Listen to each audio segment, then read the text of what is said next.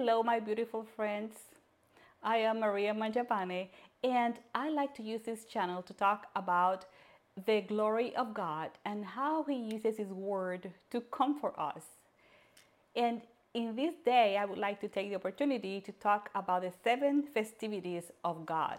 They, they are divided between spring and fall, and there are four in the springs, and these are the Passover is the number one, number two, unleavened bread, number three, the first fruits of the harvest, number four, Pentecost.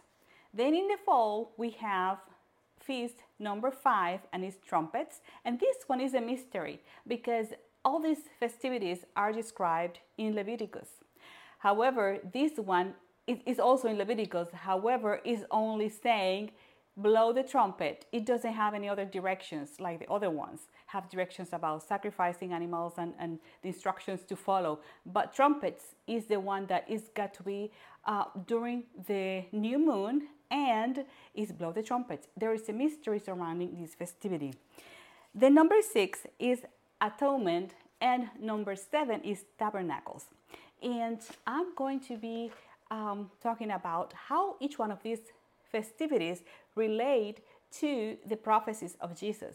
The four in the spring have already been fulfilled with each one of the prophecies of Jesus, beginning with the Passover and following when his burial and then his resurrection.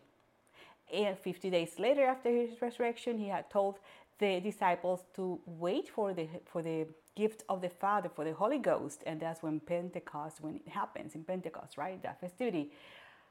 Uh, so all those four spring festivities have been fulfilled with what Jesus said and what the Bible prophesies about him. Now, the first the festivity in the spring is the Passover, which is when the crucifixion of Jesus occurred.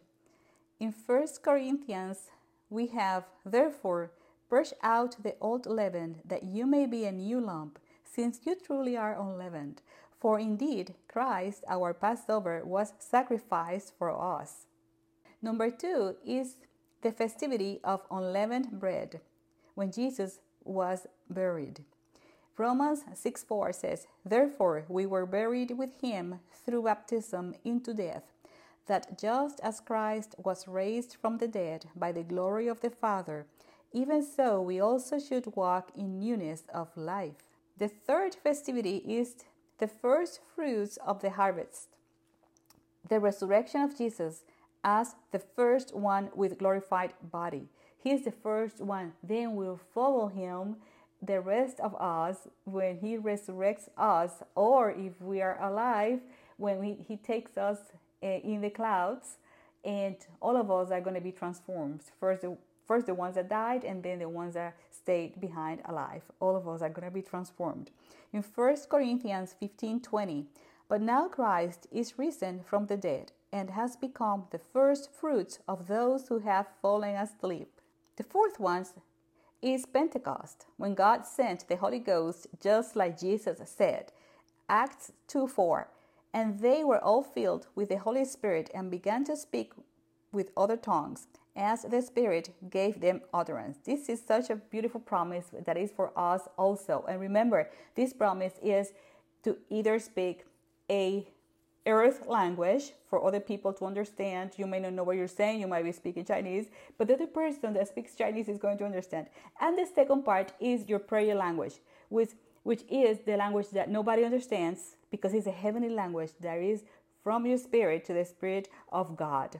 So that that's some people get confused with that, but when we read the Bible, the Bible is very clear, and Paul was very detailed about his writing that how it happens. So uh, I hope that you can, you know, either speak these other languages, earth languages, and also speak the heavenly language because that heavenly language is what refers in the Bible to pray in the spirit that's going to fill us up with all this energy and now love in the from fall God and we are waiting from God. and I had a dream where God let me know to be paying attention to these festivities which I had no idea whatsoever I only knew about Passover, Pentecost, in very uh, minimum what is mostly celebrated around. However, I didn't I didn't have the knowledge and understanding of these seven festivities belonging to God Himself.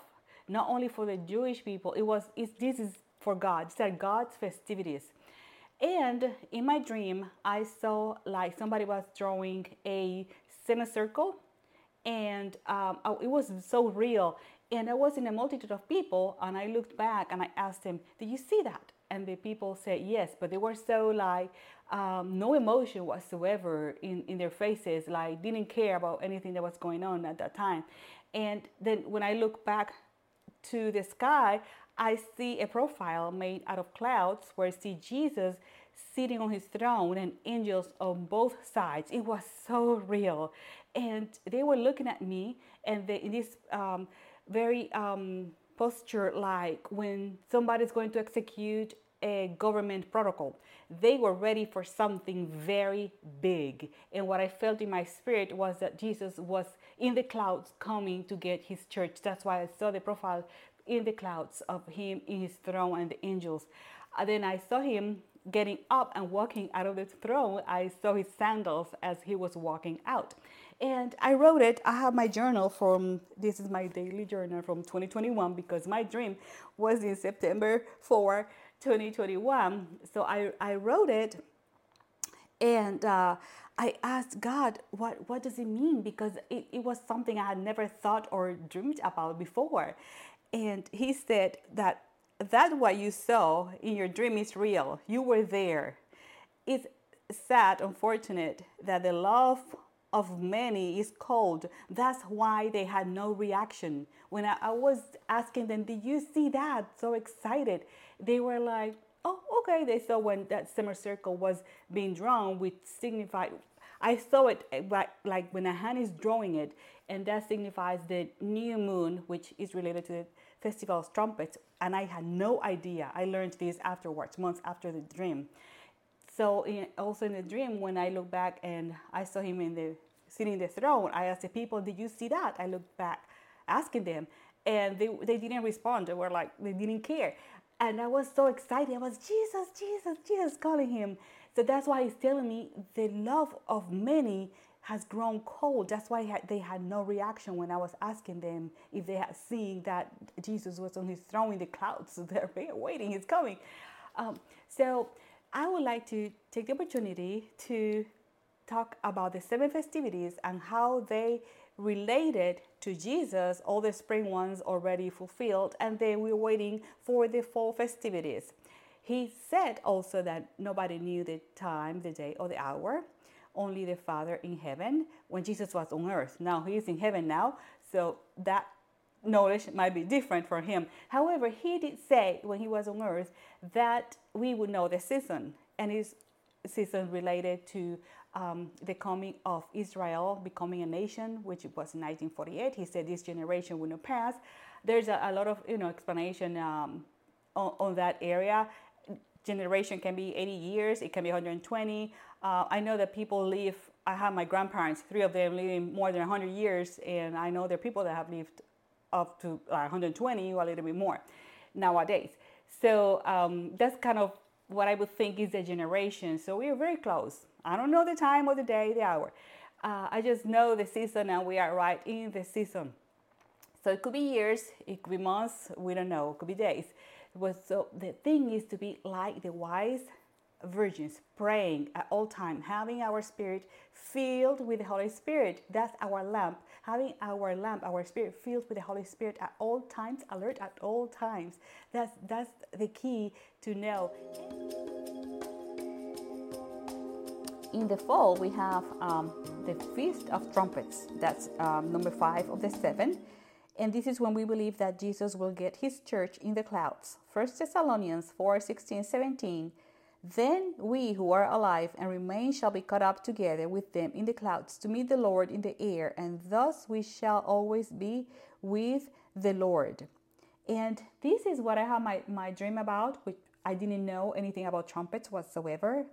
And but God gave me the dream so to, to kick me out and say, hey, come on, you got to, uh, to study this and understand it.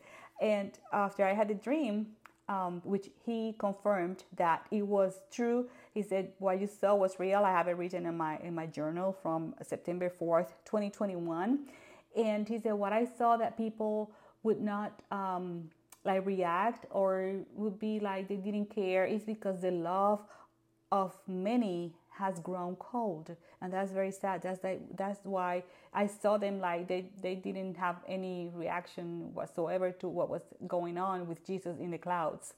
And like three months after i had the dream in december i have it in my journal too december 30th 2021 um, there was a movie that came up in my tv not related to anything I was watching at all. And I know it was God using technology because this technology, I call it the downloads, downloads from God for our good use, but some people use it for evil uses. The man thinks he invented things. Man didn't invent anything. God gave them the download to create it.